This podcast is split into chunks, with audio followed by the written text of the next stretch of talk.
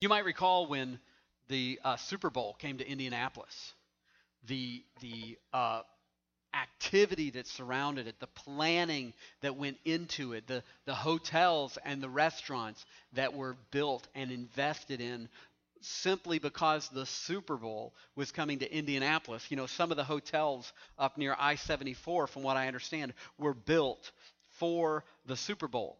And even the one that never got used um, uh, until just recently.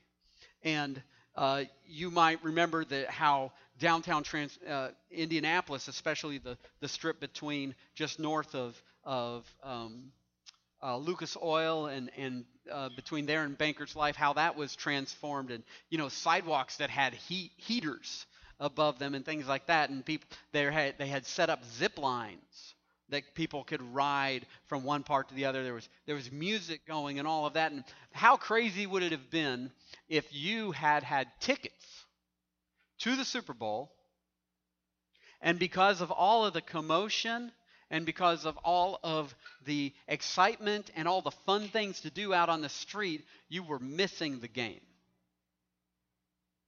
I mean, how crazy would that have been? It all pointed to what was going on inside of Lucas Oil, but yet you were missing the game because you were too caught up in the peripheral excitement of what was going on there. That would have been crazy. So many significant things were happening when Jesus entered Jerusalem on what we know as Palm Sunday because of the palm branches that were laid before him and waved, or that, that what we marks his triumphal entry into Jerusalem as a king who would soon be crucified. So many significant things were going on. There was the Passover feast. I understand that, that Pastor Jeff with with our, our young people is um, doing a sort of Passover with them this morning. Uh, out in the mud, and that's that's pretty special for them. But it was a it was a Passover feast in which the lamb was to be crucified at just the right time, just the right lamb, and yet the Passover lamb was entering into Jerusalem. Uh, it was it was uh, such a time of significance. It was so that was the typical excitement of the crowd during that season. The population of Jerusalem swelled many times its normal size. Uh, for the celebration of the Passover. But they were also ginned up over the excitement that Jesus was coming. You see, just days prior, just east, you know, if you got Jerusalem, and sorry, I don't have a map of this, but if you have Jerusalem, and just east of there is the Kidron Valley, which Jeff uh, described this morning, there, where uh, a, a graveyard now lies, and then you have the Mount of Olives, and just on the other side of that is Bethany, where Lazarus and Mary and Martha lived. Just days earlier, Jesus had been in Ma- Bethany and raised Lazarus from the dead. And, and prior uh, and after that, he made his way back up to the Sea of Galilee. And, and as pilgrims were coming down to Jerusalem for to celebrate the Passover on the east side of the Jordan, Jesus traveled with them. And he healed many people and he taught all along the way. And, and the crowd was exciting because they weren't just going for the Passover, they were coming with Jesus along the way.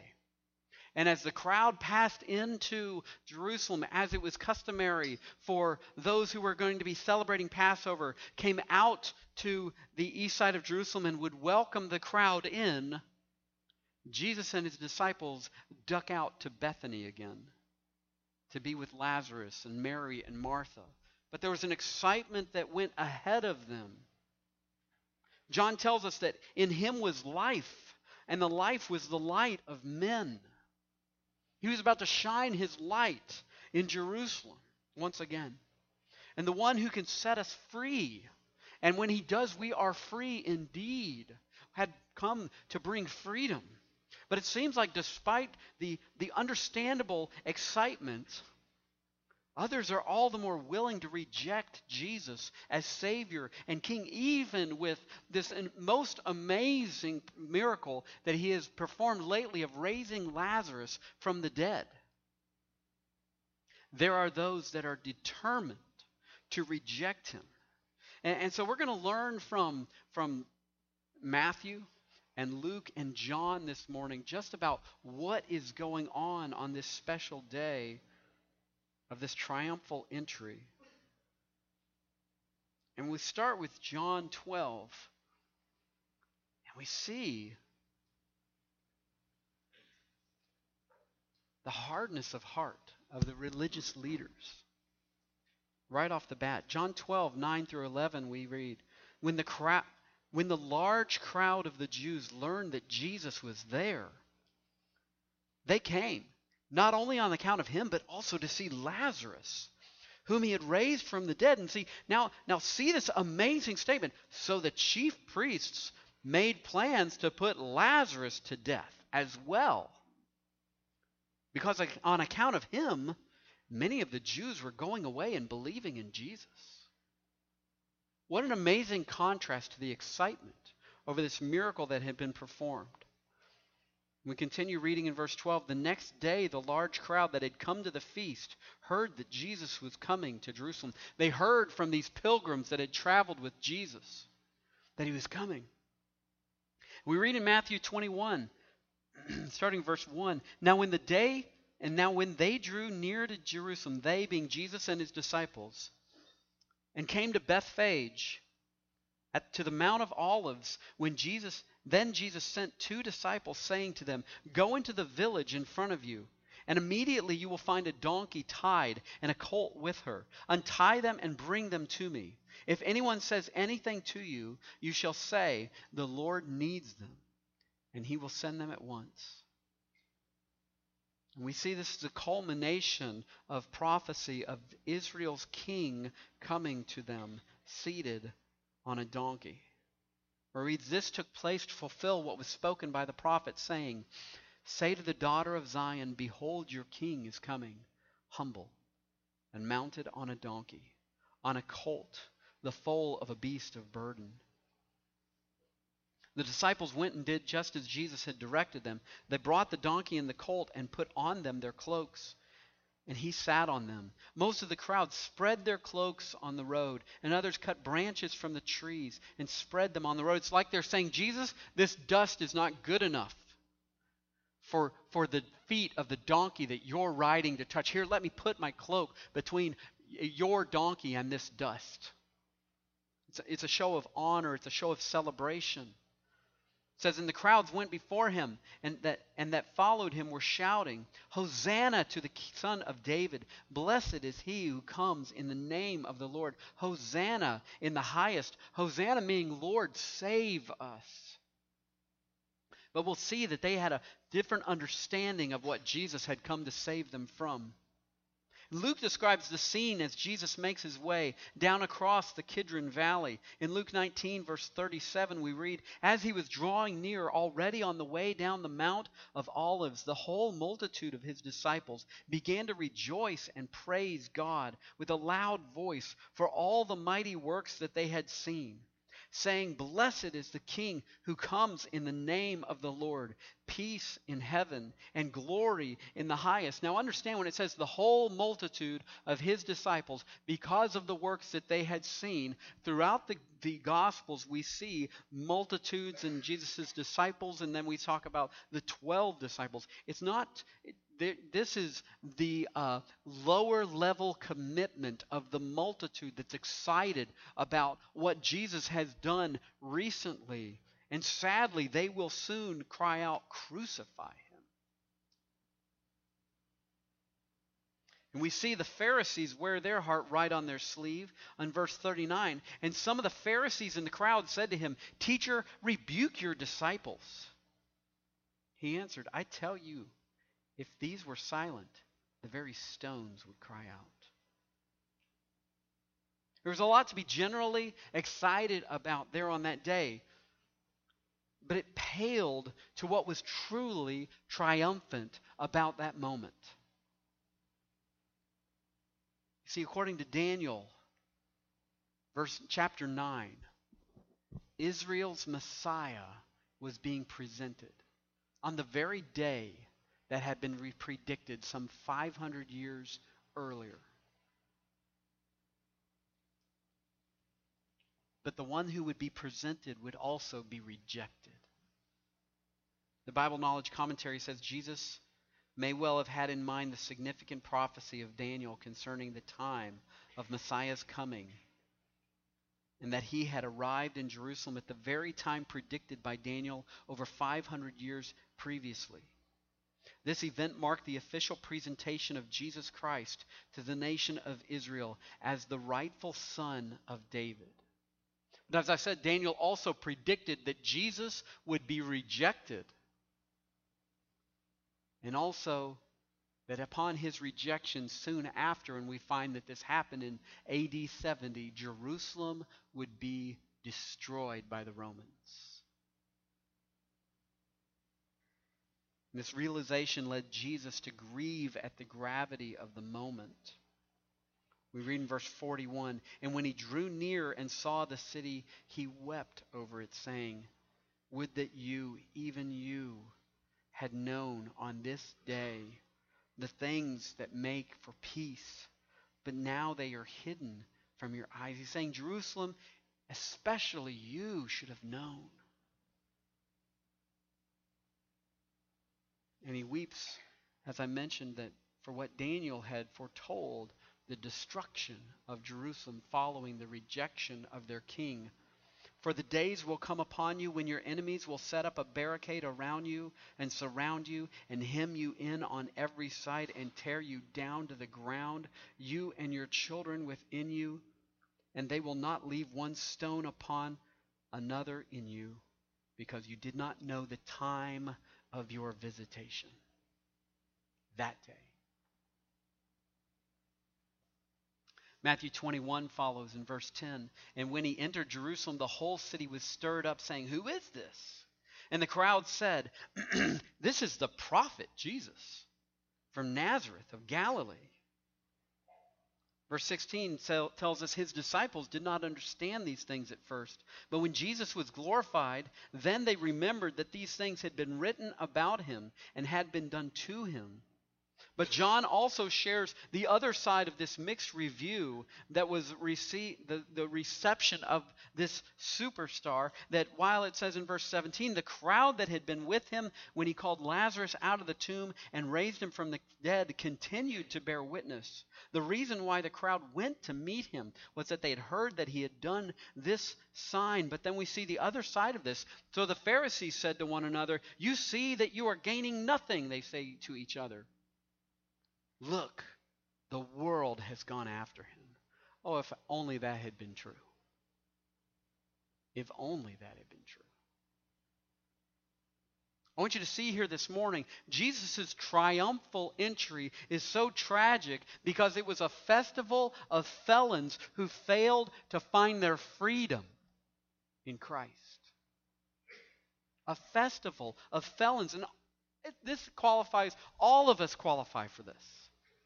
Because all of us, in what we do, think, or say, have, have transgressed, have sinned against God's perfect moral law. I heard D.A. Carson say something yesterday.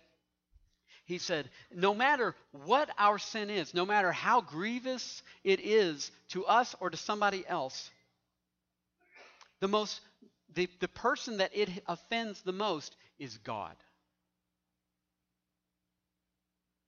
And we, along with every single person at this moment,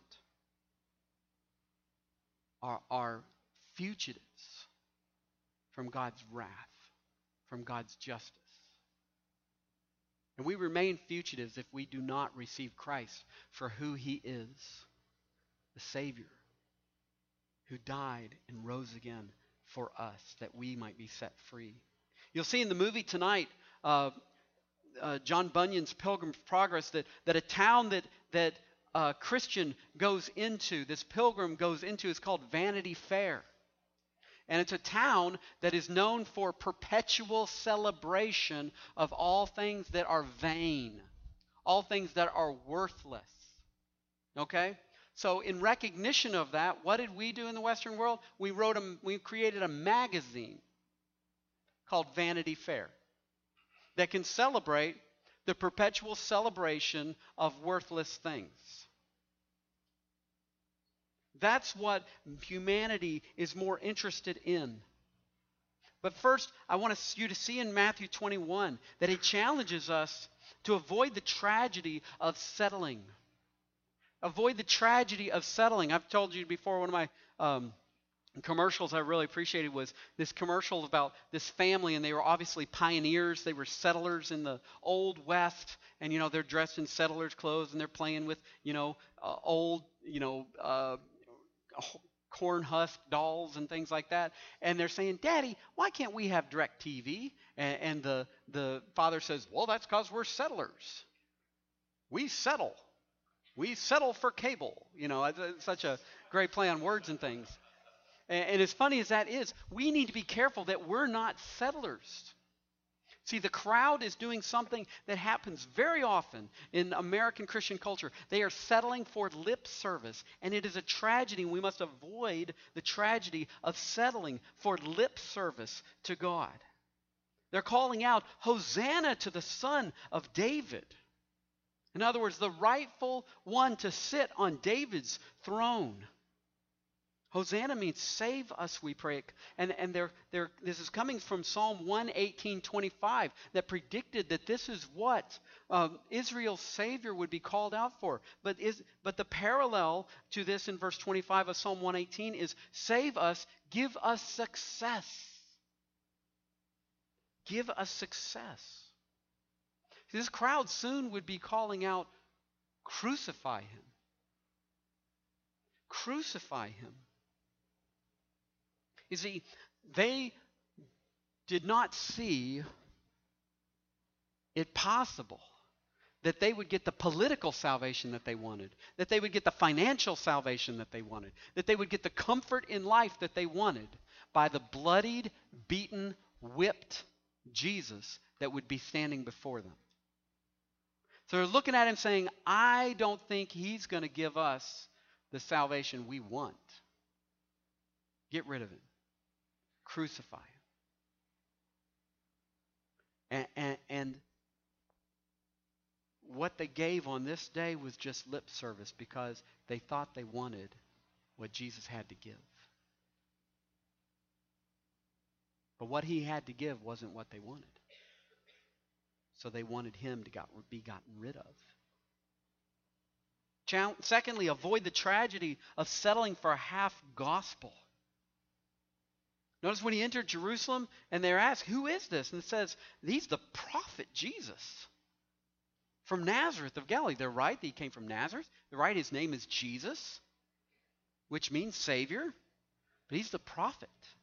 And this is significant. There, this is the prophet that Moses said, well, After me will come a prophet greater than I, back in Deuteronomy 18.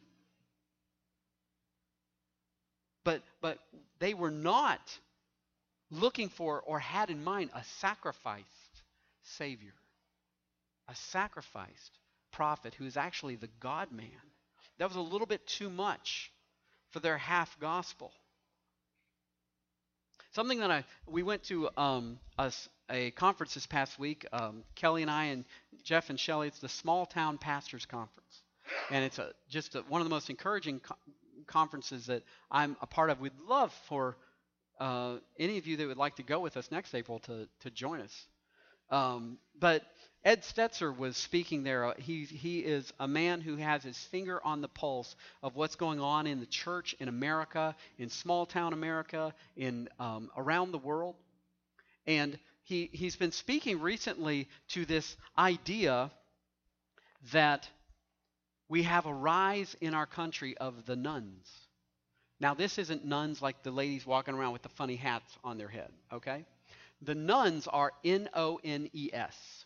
So if they were if they were answering a census or a a, a survey and it said uh, what religion are you, they would mark none. And it's been rising exponentially in our country. And, and, so the word has been, oh, America's no longer a Christian nation. The rise of the no religion the nones. But yet, attendance in evangelical churches has stayed relatively the same for the last 30 years. And, and um, what is being seen is that you, you basically have three groups of people that call themselves Christians, okay? You have the nominals. The nominals would be in name only. If they're answering the survey, they say, Oh, I'm Christian. I name myself Christian, but it makes no difference whatsoever. Okay? Then you have the, um, sometimes I call them the Creasters. Okay? They're at church on Christmas and Easter. Okay? They're, they're, if they said, Oh, do you go to church? Yeah, I go to that church over there. And they mean I go about four times a year. That's, that's where, where I affiliate myself with.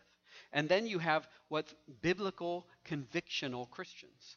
Christians that the Holy Spirit is indwelling them and He's give He's causing them to work, live according to convictions, have a relationship with God through Christ. Or at least they have Christian convictions that they're trying to live by.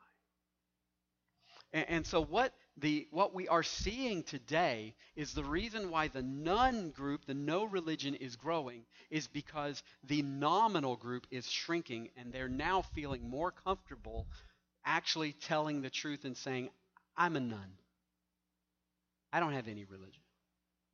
I, it, it, so in reality, it's kind of um, more healthy in some ways.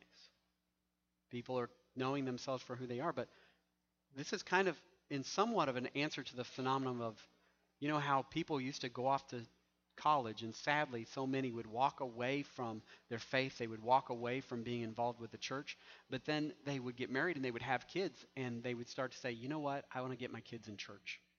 I'm embarrassed. And sometimes God would use that embarrassment to get them exposed to the gospel. And they would have start a real relationship with the Lord and it would change a family. But now we've moved into a culture where they're comfortable saying, eh, we don't need that. The nominals are, are fine becoming nones. But there's another phenomenon that's going on, and that's this. It used to be you, that you know, you can see that our culture is being more and more polarized, right? So when it comes to issues like homosexual marriage, abortion, uh, gender issues, things like that, the, the gap between the two sides is becoming larger and larger. Well, back in the 1990s, over here you would have the nominal Christians, you would have the sometime church going Christians, and the convictional Christians over here saying, uh, we stand with what the Bible says. And you'd have the, the no, unbeliever on this side. But what has happened in the last 30 years, as we have become more and more polarized, is that over here you have the unbelievers and the nominal Christians and the sometime church going Christians.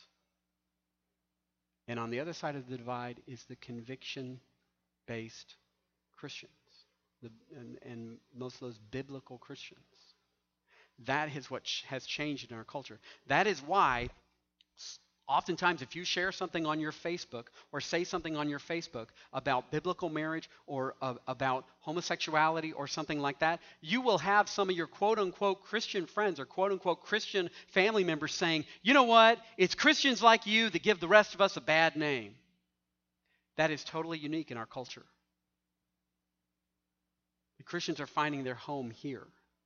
It's why I have a family member that can tell me, yeah, I believe homosexuality is wrong but I'm still going to put on a wedding for my homosexual foster daughter and her girlfriend in my backyard. And and I get called I, I don't for some reason she called me a legalistic Baptist. I'm not sure where that comes from. But this is what Ed Stetzer said in an article in the USA Today. Christianity isn't dying, and no research says it is. The statistics about Christians in America are simply starting to show a clearer picture of what American Christianity is becoming less nominal, more defined, and more outside of the mainstream of American culture. For example, example, the cultural cost of calling yourself Christian is starting to outweigh the cultural benefit. So those who do not identify as quote unquote Christian according to their convictions are starting to identify as nones because it is more culturally savvy. When he shared this, I was like, that is what's going on. Never before today have there been so many theologians or Christian bloggers chiming in saying, you know, I've just decided love is love. Who am I to tell two people of the same sex that love each other that that's wrong? People calling themselves Christians. We've never seen that in our culture before, but that's what's happening. I will tell you, you watch Pilgrim's Progress tonight with that understanding, you will totally identify with John Bunyan as he wrote that book. Because he sat in jail writing that book, imprisoned by Christians who were telling him to knock it off.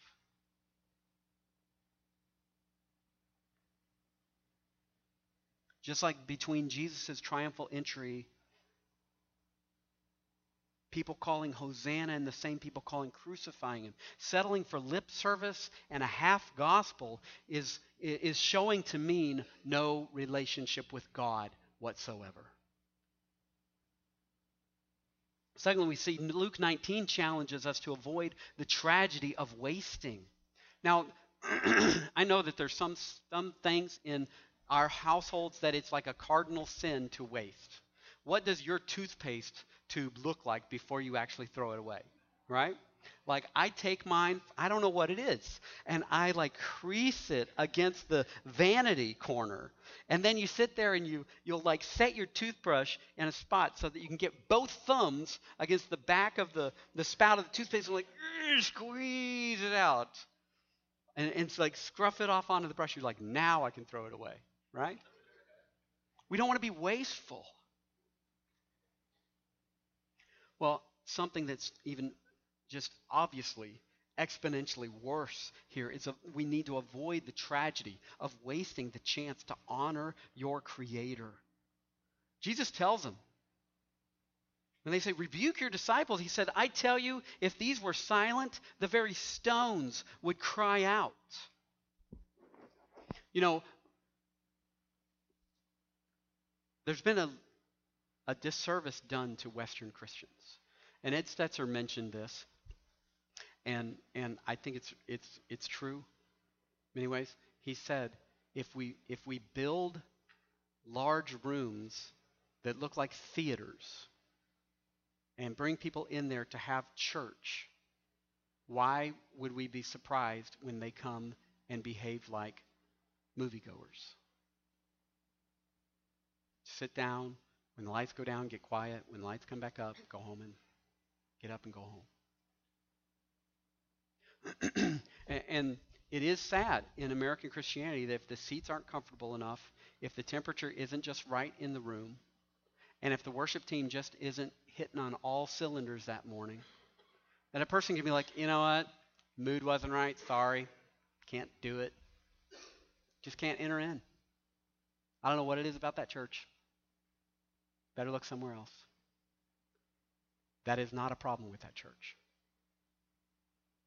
I appreciated uh, some. I've shared this with you before about a, a, church that had large stones outside of its front door, and engraved in them it said, "If you don't, they will."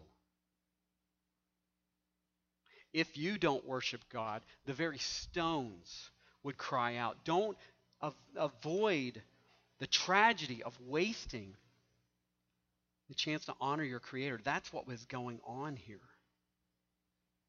And also avoid the tragedy of wasting the call to embrace the gospel. This is another thing that we have done a disservice of in, in Western Christianity. Of the gospel being so present and, and treating people as if, you know what, if it's just not right for you right now, it's okay you know, maybe sometime. How many times do we see Jesus saying, you know what? Because you think you see, because you say, I'm not blind, you're blind. He says here to Jerusalem, Now, uh, would that you, even you, or especially you, had known on this day the things that make for peace, but now they are hidden from your eyes. We have painted this picture in American Christianity that is different than the biblical relationship between God and man. The biblical relationship between God and man is that God is sovereign. He reigns over all. And man is morally responsible to recognize that. American Christianity has flipped that. I've shared this with you before. That man is sovereign. Man reigns over all. And God is morally responsible to live and to act according to how man needs him to be, expects him to be. This is what's going on when people say, How could that happen? Where was God? Why didn't God do something?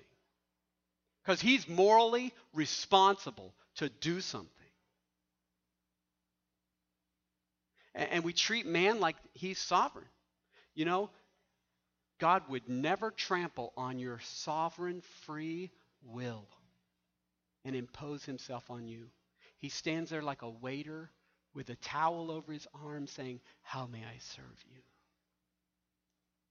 That is strictly American Christianity. God is sovereign, He reigns over all, and man is morally responsible to respond to God in the way that he deserves. And we see it over and over again in Scripture where God says, you know, time's up. I'm not opening your eyes anymore. Enjoy your blindness. Enjoy your deafness. Enjoy your hardened heart. It's a tragedy to waste the call to embrace the gospel. Did you know that uh, lottery winners are more likely to declare bankruptcy than the average American? 70% of lottery winners will be bankrupt within three to five years.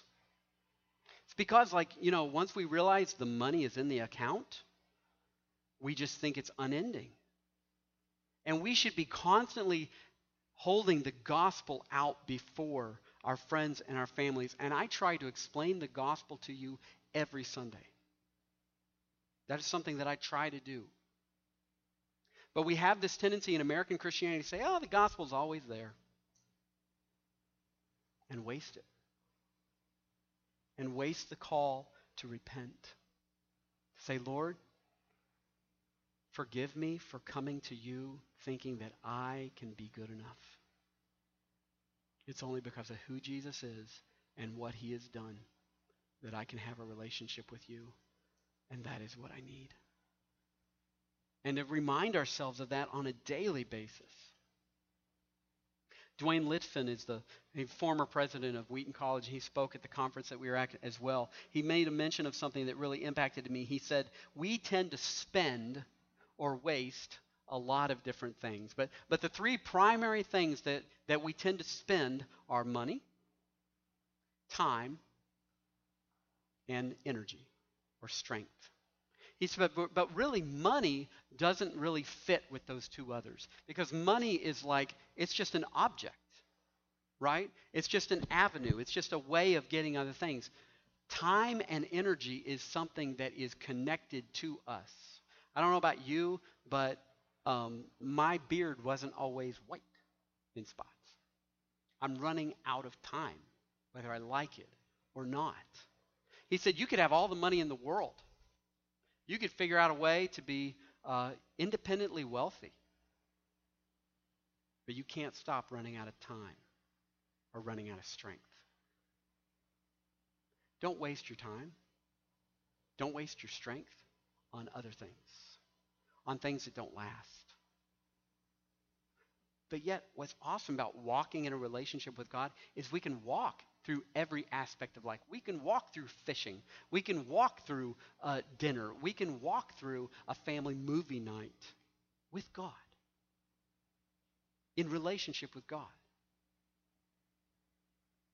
We, we can enter into, uh, we can use a relationship that we have to simply give God the opportunity to share himself with somebody and say, hey, I just wanted to make sure that you knew you're invited to Easter.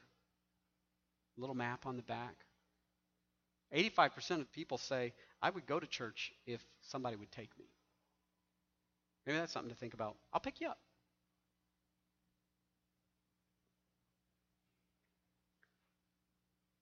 Lastly, we see the tragedy of missing out. the difference between wasting and missing out, I figure, is wasting something is having something special at your disposal, but not knowing or utilizing it. Yet missing, missing out is having the opportunity for something special and not realizing it. John 12 challenges us to avoid the tragedy of missing out. Bible Knowledge Commentary again says the size of the crowd kept increasing. The news of the great miraculous sign, Lazarus raised from the dead, spread through the city, and other groups surged out to meet Jesus. It was a day of great popular acclaim, but sadly, the people had little spiritual perception. They were missing it even though it was right in front of them. Avoid the tragedy of missing out on relationship over religion. Relationship with God over religion.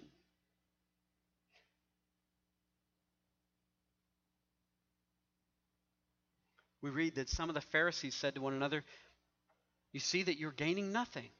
Look, the world has gone after him. Earlier, the religious leaders were actually panicked because they said, if these people keep following this Jesus, the Romans are going to come and they're going to take away our position and they're going to take away our power and they're going to take away the temple.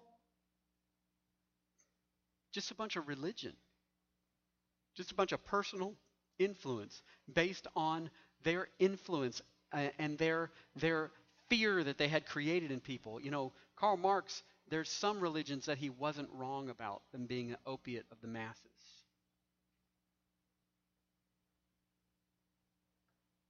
According to Mark 14, says the leaders were actually looking for some sly way to arrest Jesus and put him to death. And they said, but not during the feast, or the people may riot. Maybe there was something to him. But they were so stuck on religion that they couldn't see the relationship with God. That, that's kind of the, the thing I keep in the back of my mind with all these statistics and things. Okay? Between people calling themselves a Christian, people um, uh, that, that call themselves a Christian and they're affiliated to a church, but it's almost like they just want to be able to say that's where they belong. I, I don't think they've hit relationship with God yet. So that, that's why, for me, I, I'd rather talk about followers of Christ I'd rather talk about people that have a relationship with God indwelt by the Holy Spirit rather than talking about quote unquote Christians. But that's, that's just my thing. The excitement over Jesus was an inconvenience for the plan of the religious leaders.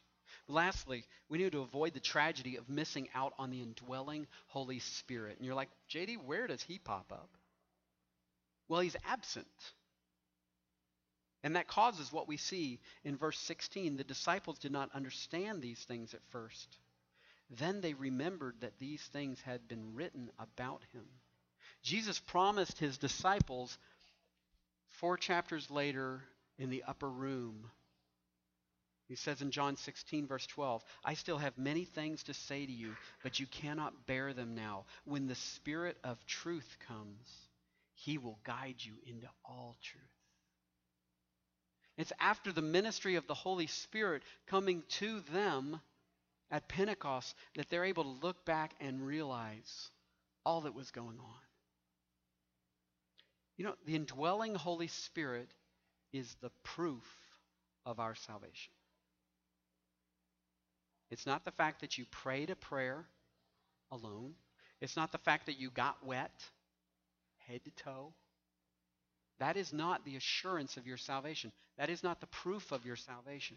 It's the indwelling of God Himself within you. It's a relationship with God through His Holy Spirit. It's why, as I've shared before, Romans 8:16 tells us God's Spirit testifies to our spirit that we are children of God.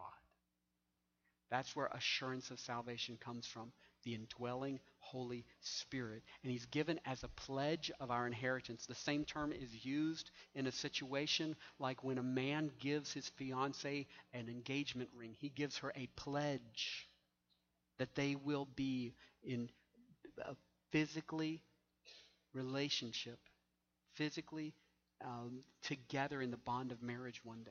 The, the, Holy Spirit is given to us as a pledge of our inheritance that we will be in God's presence one day. I would never want to follow Christ without the Holy Spirit. I am incapable of holding myself in Christ. I, I am incapable of, of the understanding of the knowledge of God without the Holy Spirit.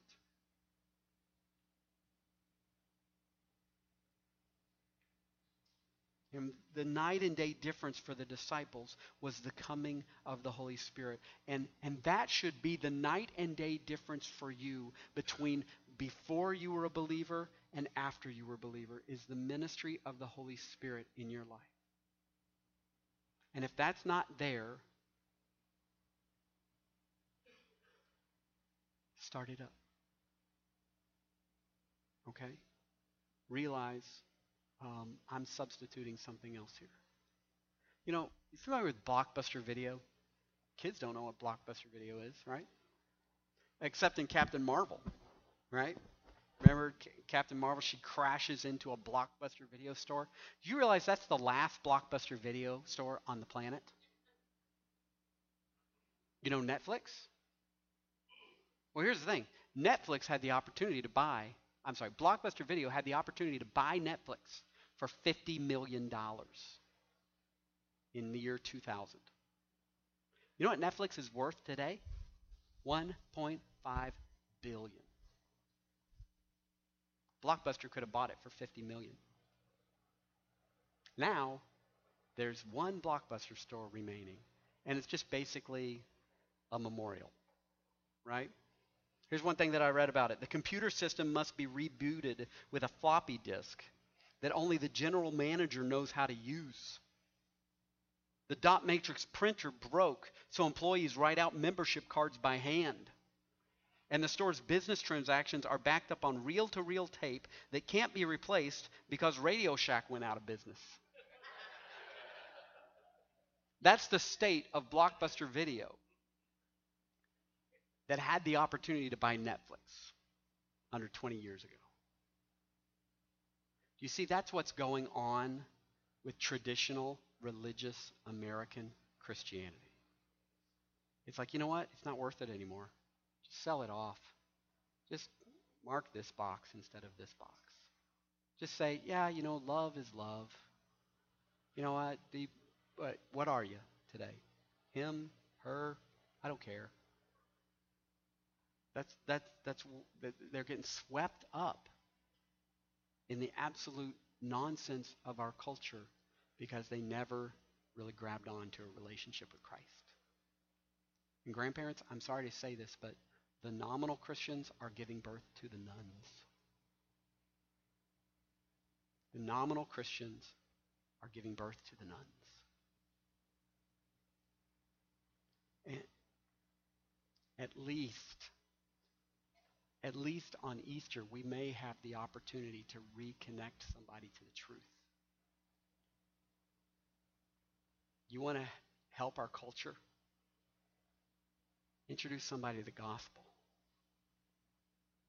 Take a shot. Invite somebody. We've all had missed opportunities. It's very possible that, that you've jumped through all the Christian hoops but not fallen into a relationship with God by His grace. It's very possible that you're trying to walk the straight and narrow, but doing it all in your own power without the power of the Holy Spirit working in you. If these people could be missing the, the opportunity to, for a relationship with God, with Jesus, right in front of them, you could be missing out on it after years of sitting in a church chair or after years of going to Bible study. Just thinking, well, at some point it's just going to make its way in, I guess. No, he makes his way in and he remakes house from the inside out. If the indwelling Holy Spirit is something foreign to you, what's there to lose to ask God to make sure you're not missing out on everything? Reach out to Him and ask Him to let you trust in the person and payment of Jesus. Ask Him to forgive you by His grace alone and give you all of Himself. I'd love to talk with you about this afterwards. Kurt would love to talk with you about this, I'm sure, one of our shepherds. He'll be up front here. Mark, you're in the back corner. Mark would love to talk to you about this.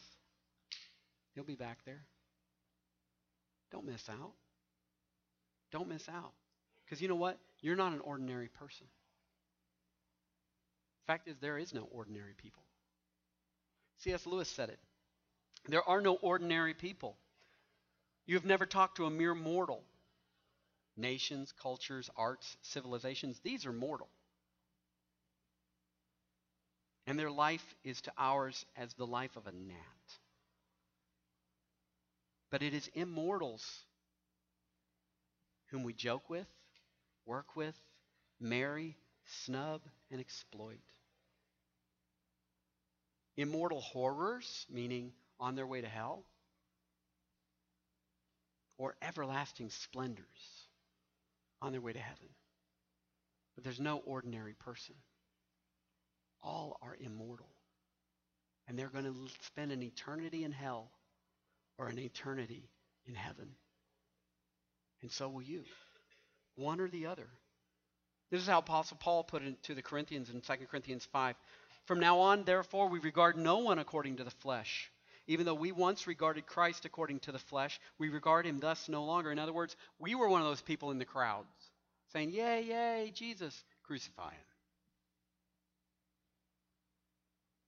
But God changes his children. We see in verse 17 and 18 following, Therefore, if anyone is in Christ, he is a new creation. The old has passed away. Behold, the new has come. And this is from God, who through Christ reconciled us to himself and gave us the ministry of reconciliation. See, we were brought into relationship with God, and we were brought into relationship with a calling to help others come into relationship with God. That's what we're supposed to do with the fact that there are no such thing as an ordinary pe- person. All are immortal. And we need to embrace our role with them in our lives. Let's bow in prayer.